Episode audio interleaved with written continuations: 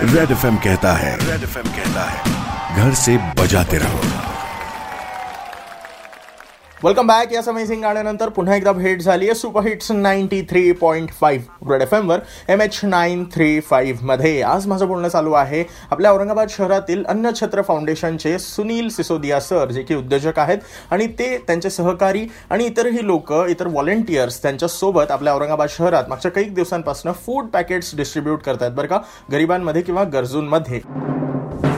Red salute काही मर्यादा येतात आम्हाला उद्योजकांनाही बरोबर. आणि जसा लॉकडाऊन वाढला तसं थोडंसं वातावरण पण स्ट्रिक्ट पोलीस प्रशासनाचं वातावरण थोडंसं स्ट्रिक्ट आहे. आणि ते असायलाच हवं. आम्ही काय केलं कन्सेप्ट थोडंसं आम्ही आता पुढचं जाऊन करतोय.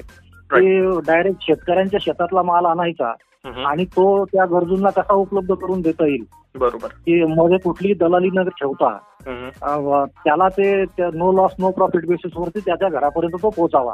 असा एक कन्सेप्ट आमच्या डोक्यात आहे. आणि काल आम्ही डॉक्टर उधान मी श्याम पाटील आणि महेंद्र महाजन आम्ही एक दोन तीन शेतावर पण जाऊन आलो.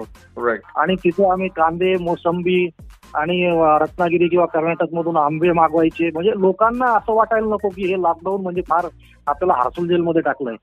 त्यांना ती सुविधा थोडीशी मिळाली पाहिजे.